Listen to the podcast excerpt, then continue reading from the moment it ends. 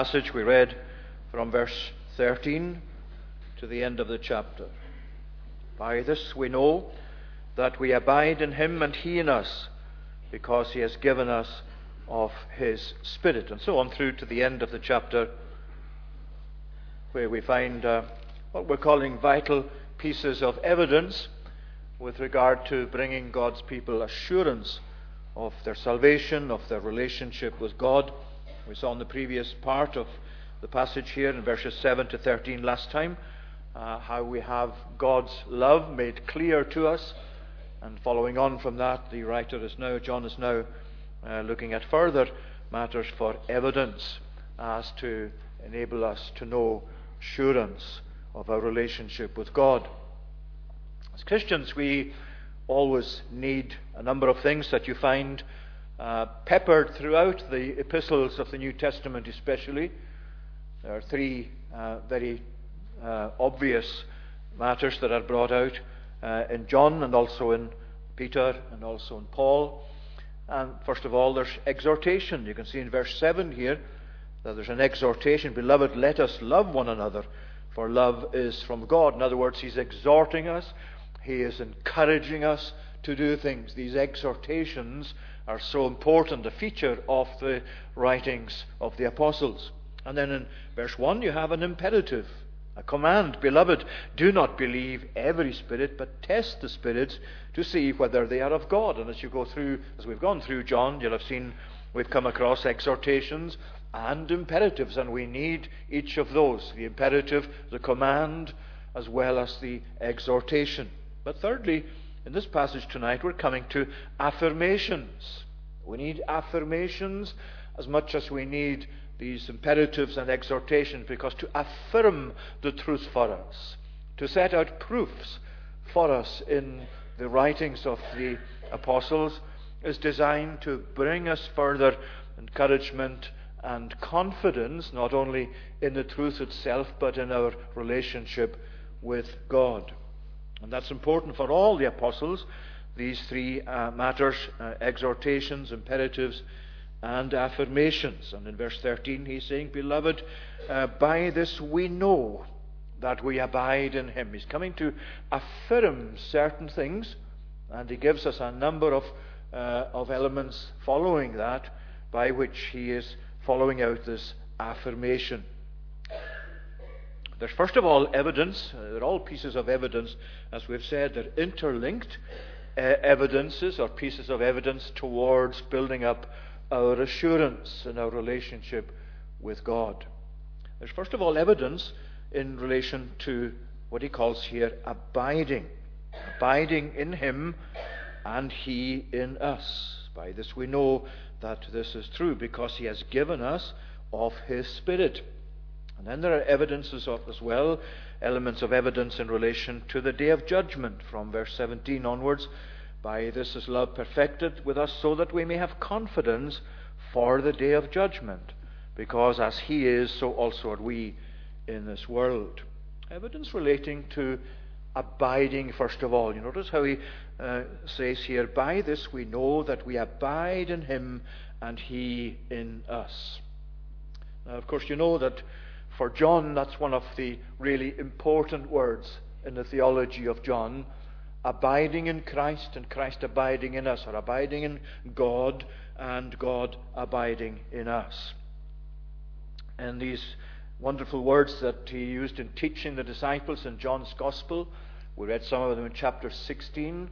If you go to chapter 14 of John's Gospel again, where, John, where uh, Jesus teaching the disciples about his leaving physically, but sending the Spirit. A remarkable thing he says there is that anyone obeys him or loves him, he will keep his commandment, and we will love him, and we will come and set up our home with him. Remarkable words that Jesus is saying about God and his people.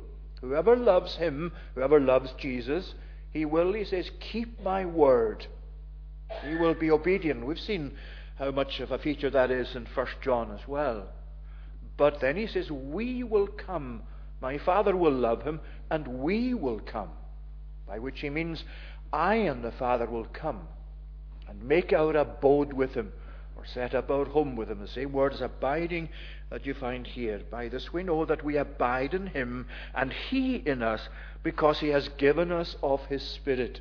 How do we know that we abide in God? How do we know that God lives in us? What a remarkable thing that is, even to just state it, that God would have actually chosen to live in the likes of us. Well, we know that because He has given us, He says, of His Spirit. Whenever somebody comes to possess the Spirit of God, that person abides in God and God abides in him. There is a mutual indwelling. Now we're taking the, uh, we're, we're, we're coming across things here which really we cannot fully appreciate or understand or explain properly, properly in all the dimensions of them. How can I possibly explain to you, or how can you possibly understand fully what it means for, for God to live in a human being? And for us to live in God? For us to be in Christ spiritually? And for Christ to live in us? For God the Father and God the Son, through the Holy Spirit, to come to dwell in our hearts? Of course, we can't appreciate that fully. We can't actually understand it fully. We can't communicate it fully. But we can know the truth of it, and that's what John is really saying.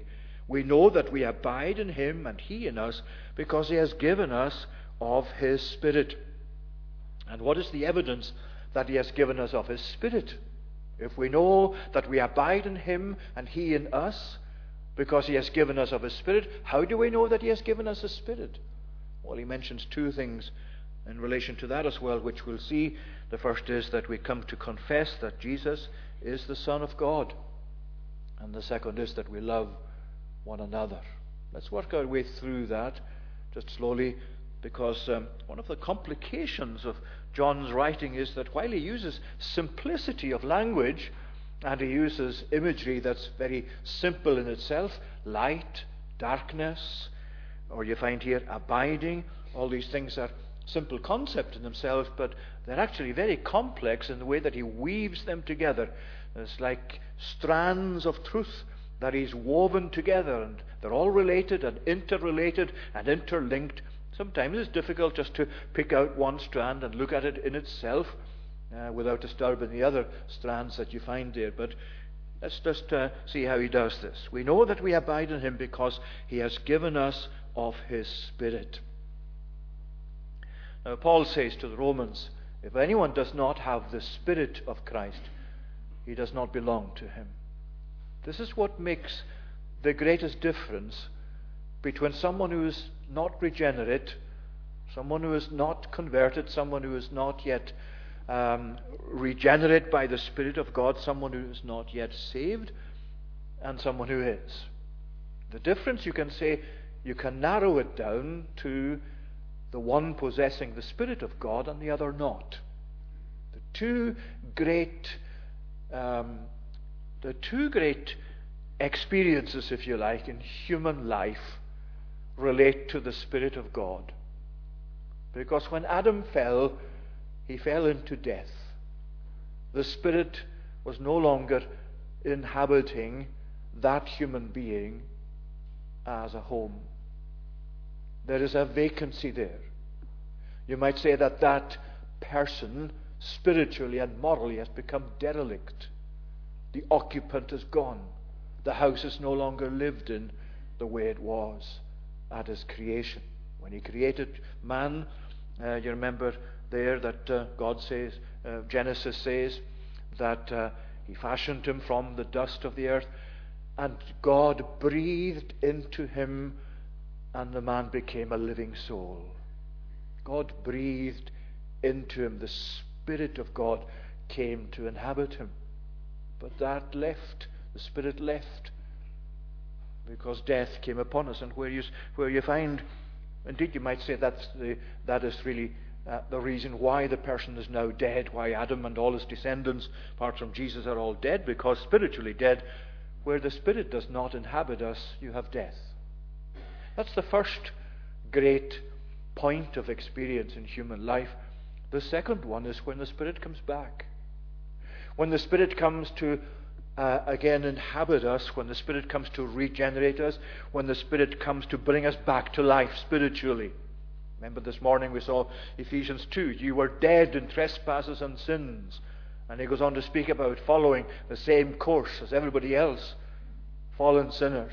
But God, who is rich in mercy, for his great love with which he has loved us, rich in mercy, he has quickened us. He has brought us back to life. And the Spirit comes again to inhabit our human persons.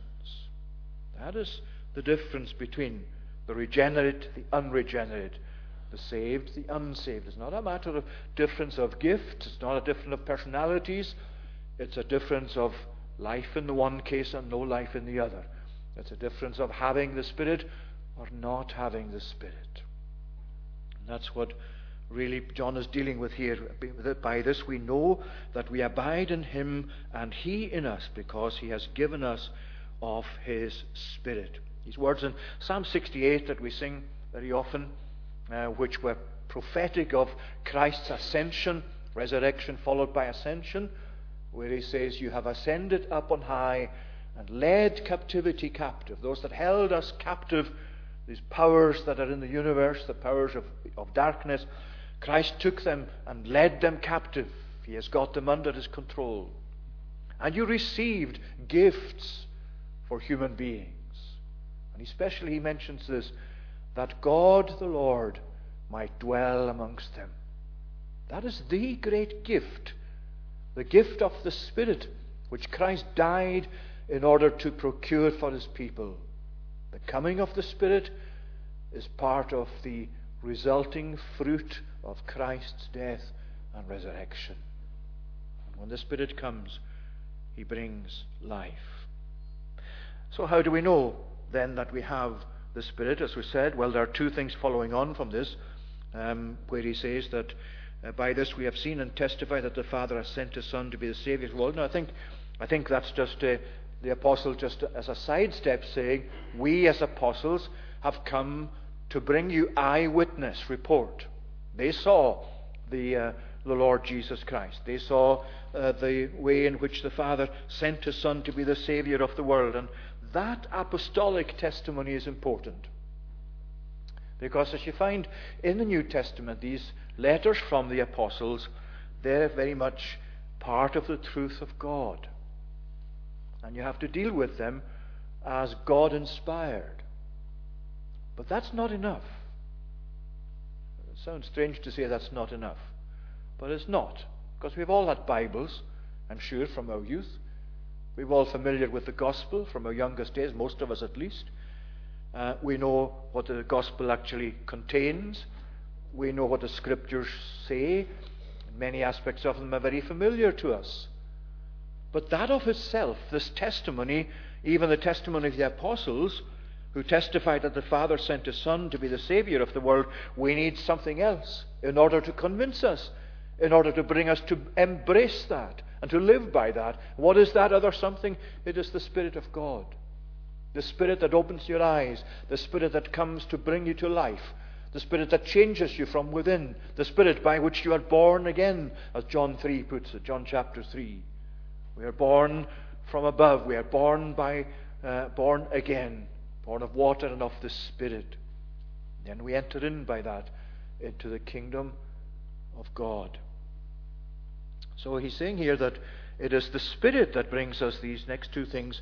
We've come to know and believe the love that God has for us, and also come also to love one another, the love that he goes on to speak about there later in the chapter.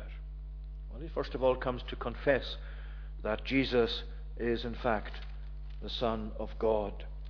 It mentions here that whoever confesses that Jesus is the Son of God, God abides in him and he in God. So we have come to know and to believe the love that God has for us.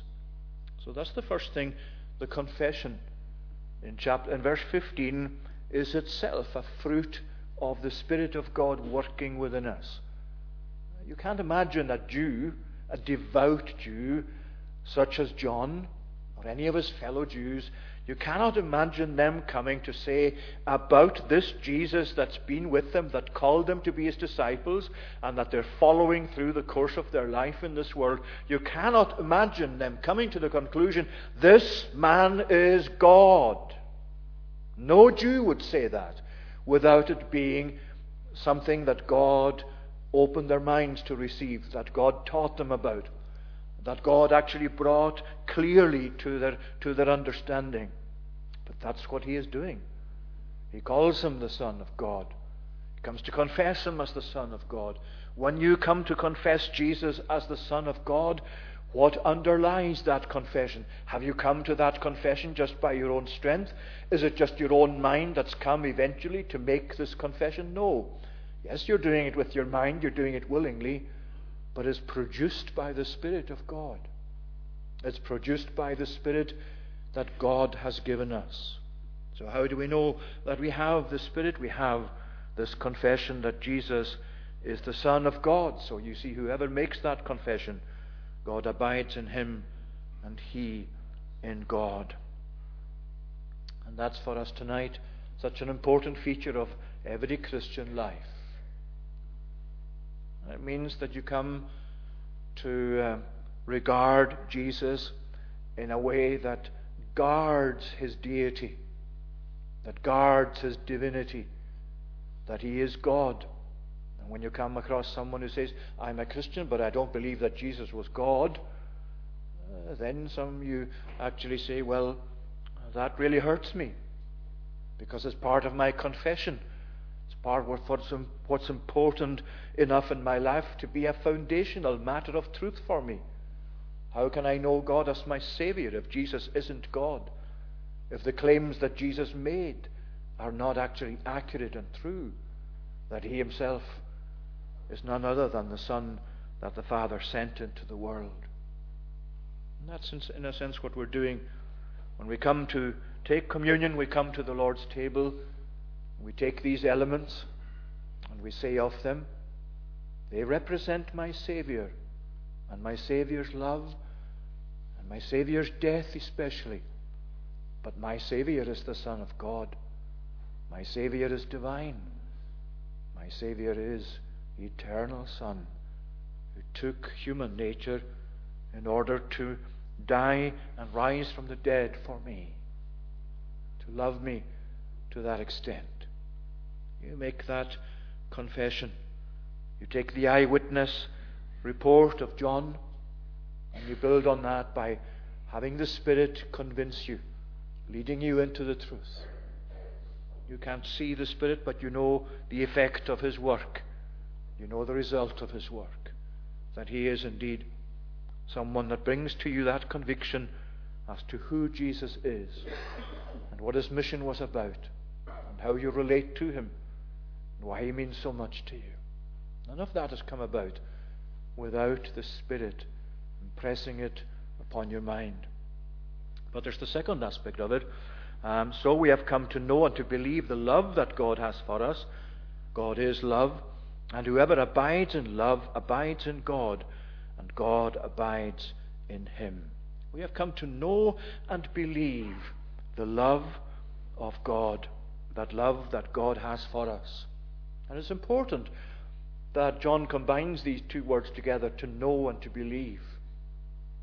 Because to know and to believe the love of God is to embrace it, to welcome it, to bring it into your own confession, to bring it into your own way of life, to bring it to yourself as a foundational matter on which your life is based.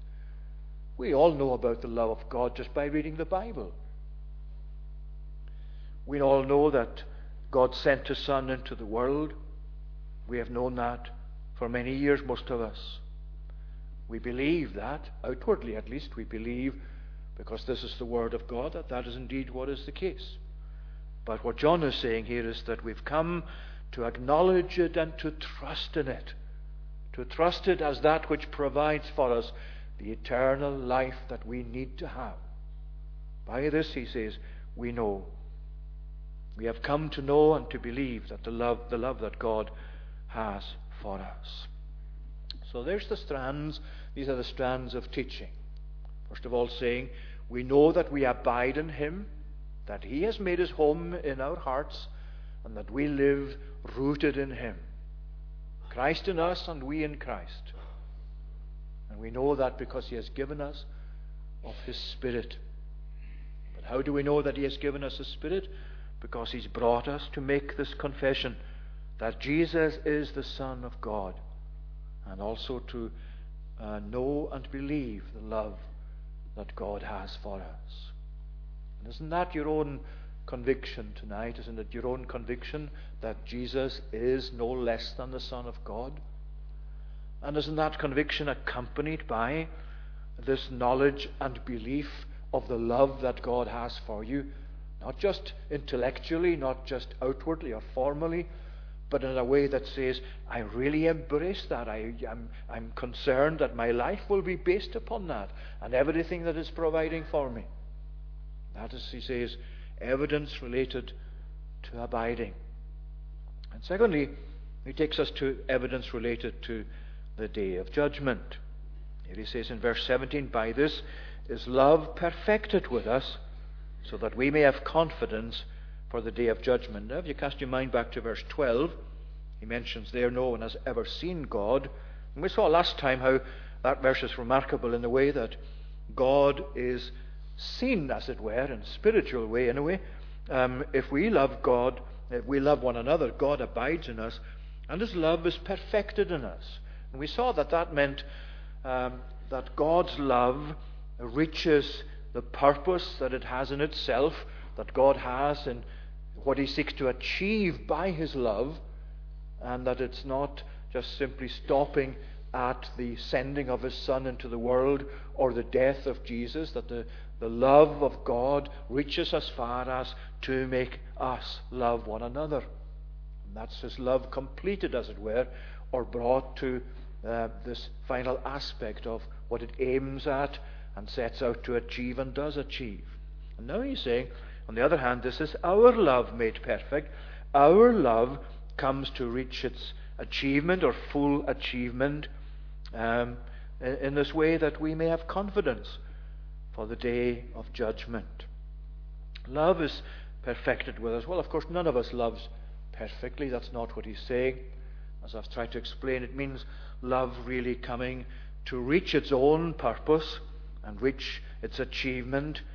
And he does, it does that by the two marks which follow. First of all, confidence for the day of judgment.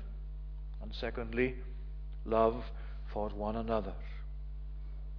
Confidence for the day of judgment. That's a big phrase.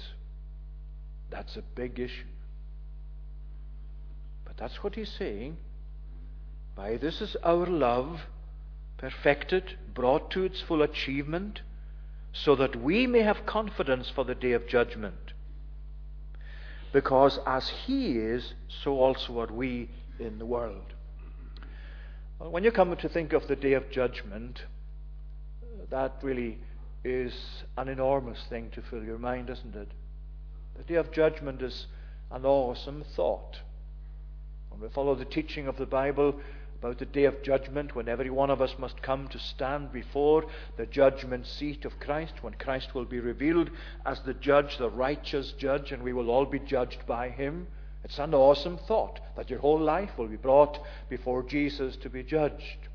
How can you have confidence against the day of judgment? How can you approach the prospect of meeting with God in His judgment in confidence? Where do you get your confidence from? What is John talking about when he says that we may have confidence for the day of judgment? Because many people don't have confidence for the day of judgment. They're filled with a sense of dread at the day of judgment. And even Christians at times the thought is just so overwhelming that even they sometimes tremble at the prospect of meeting with God in His judgment. So, how can John actually say anything like this? That we may have confidence or boldness for the day of judgment? Well, he explains it by what follows. Because he says, As He is in the world, that's Jesus, so also are we in this world. There is the key to your having confidence towards the day of judgment. Because as He, Jesus, is in the eyes of God the Father, so also God's people in Jesus are exactly like that. How acceptable is Jesus to God the Father? 100% fully acceptable. There's nothing in him whatsoever but complete acceptability to God the Father. Everything that Jesus is, everything that he's done, every word he's spoken, all his actions, especially his death and his resurrection from the dead, they are all pleasing to the Father. The Father fully approves of that.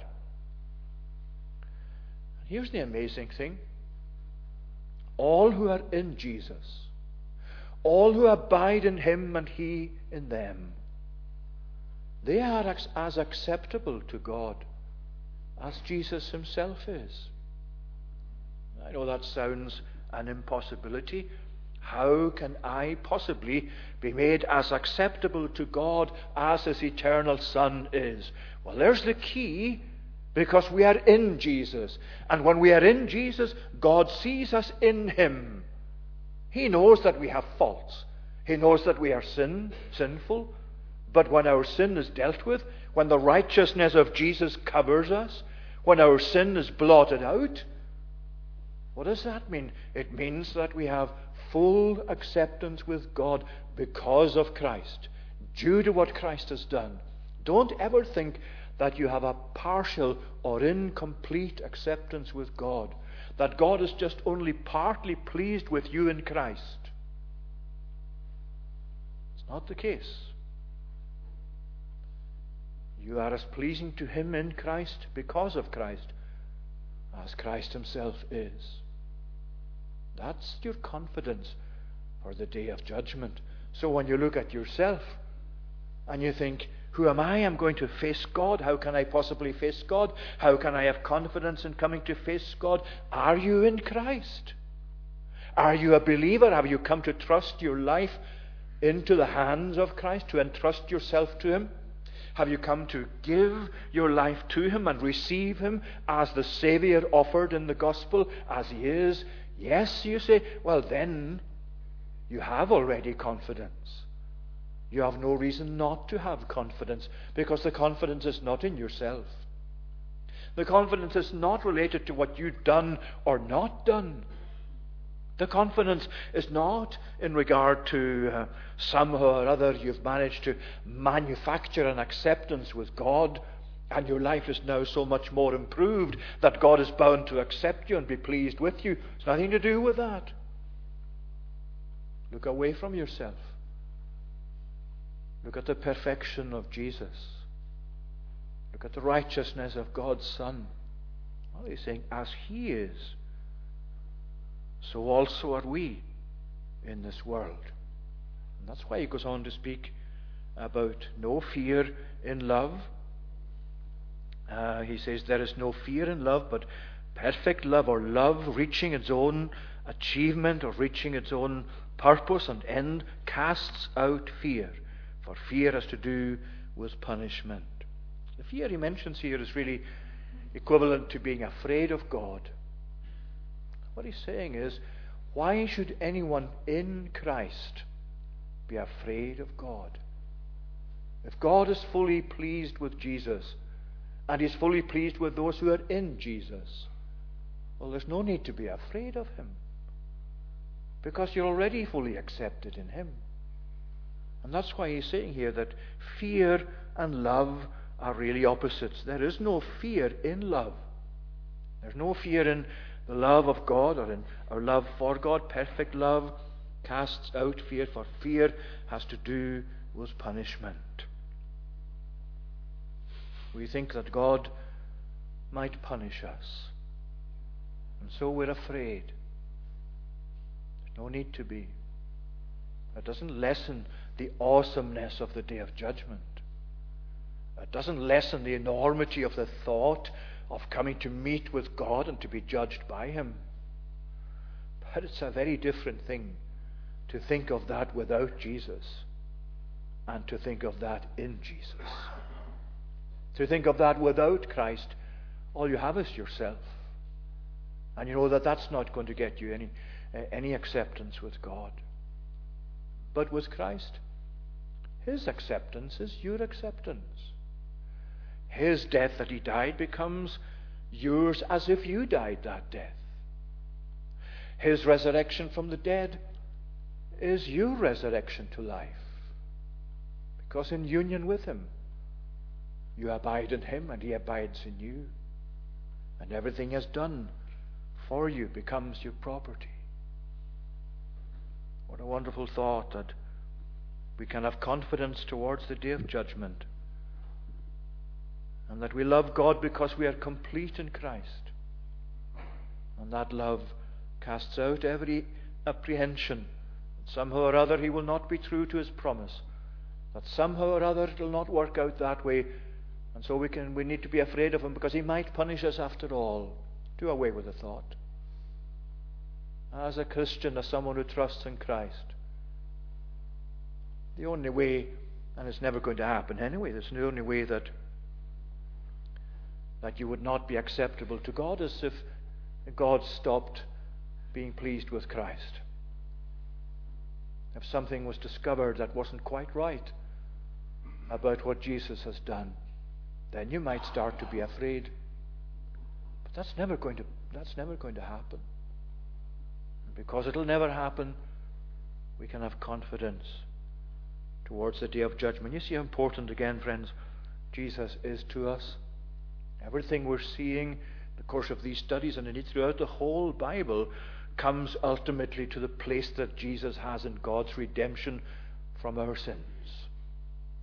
And it's so important for our relationship with God. You have Jesus, you have life. You have Jesus, you have righteousness. You have Jesus, you have confidence towards the day of judgment. You don't have Jesus, you don't have life.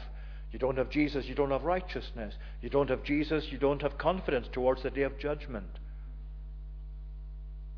He is absolutely crucial. Crucial to our relationship and standing with God. Crucial to you tonight, crucial to me.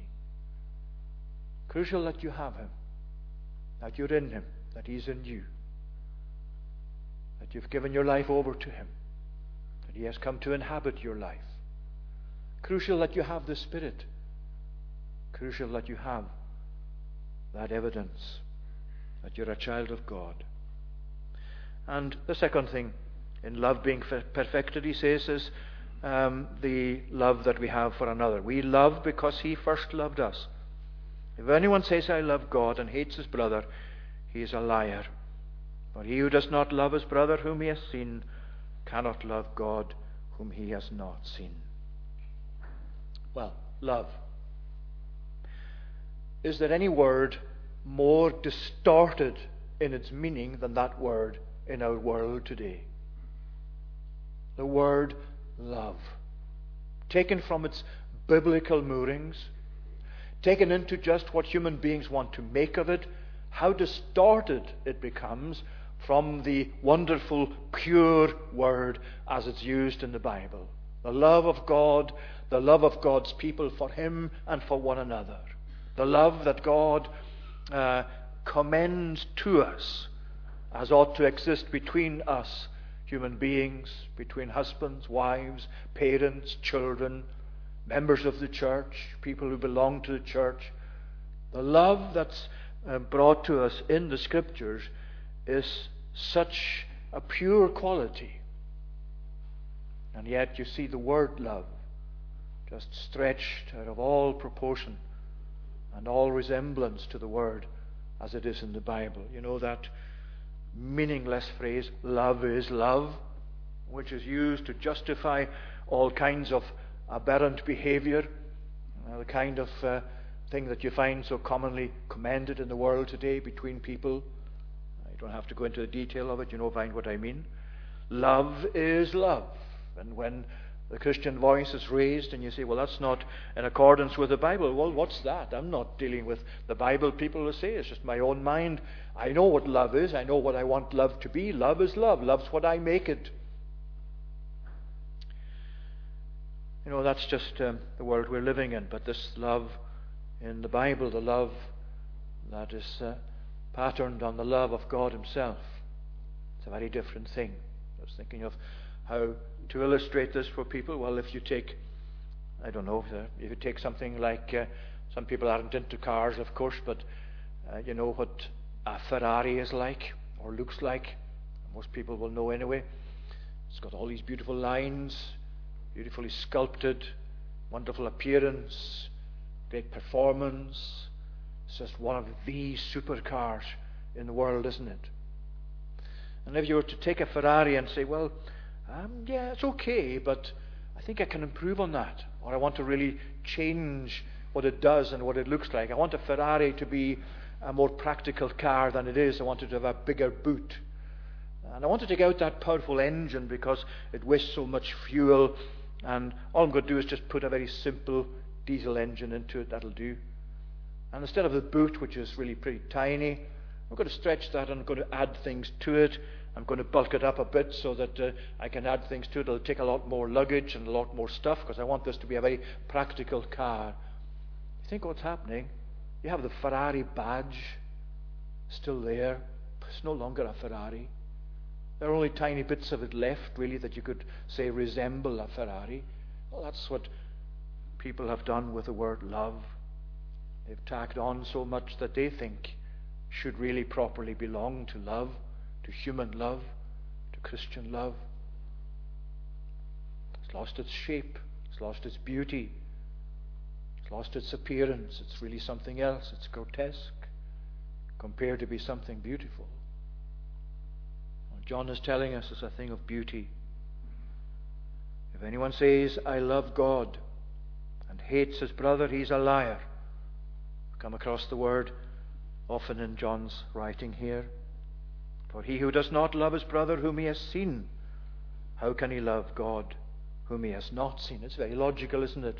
If I say about someone who's a brother or confesses to be a Christian and has done nothing to me, or maybe he has done something that needs to be sorted out, and I say, Well, I hate that person. I don't want to deal with that person anymore. But I love God. Well, I'm denying myself. I'm denying what I'm saying. I'm really calling it into question. Claim to love God is not valid if I hate my brother or sister. That's what he's saying, and he's reinforcing it by the final verse in the chapter. This commandment we have from him whoever loves God must also love his brother. Finishing with an imperative, having made all these affirmations, these things that are designed to give us more certainty and assurance he comes to clinch everything with this final commandment. And you see, it is a commandment, singular. He's not saying we have the commandment to love God and we have this other commandment to love our brother also. No, John is actually saying there's the one commandment, and both of these elements belong to the one commandment. You see, so nobody can come to this and say, Oh, well, I know the commandment that I have to love God, and I'm fulfilling that one, but I have another commandment that I must love my brother, and I can leave that one aside or temporarily shelve it. No, he says there's just the one commandment. It's indivisible. You cannot cut it into two. You cannot say, I'll have one side of it and not the other side. This is the commandment. Whoever loves God must also love his brother. Evidences, vital pieces of evidence. Evidence that we need for our life to be robust, assured, more and more reaching into certainties of God's salvation, relating to abiding in God and God in us relating to the day of judgment. And it's all about Jesus. It all revolves around him and stems from him. May he bless his words to us. Let's conclude. We're going to sing in conclusion Psalm 143. That's on page 187. The tune this time is St. John. Psalm 143, verses 7 to 12 on page 187.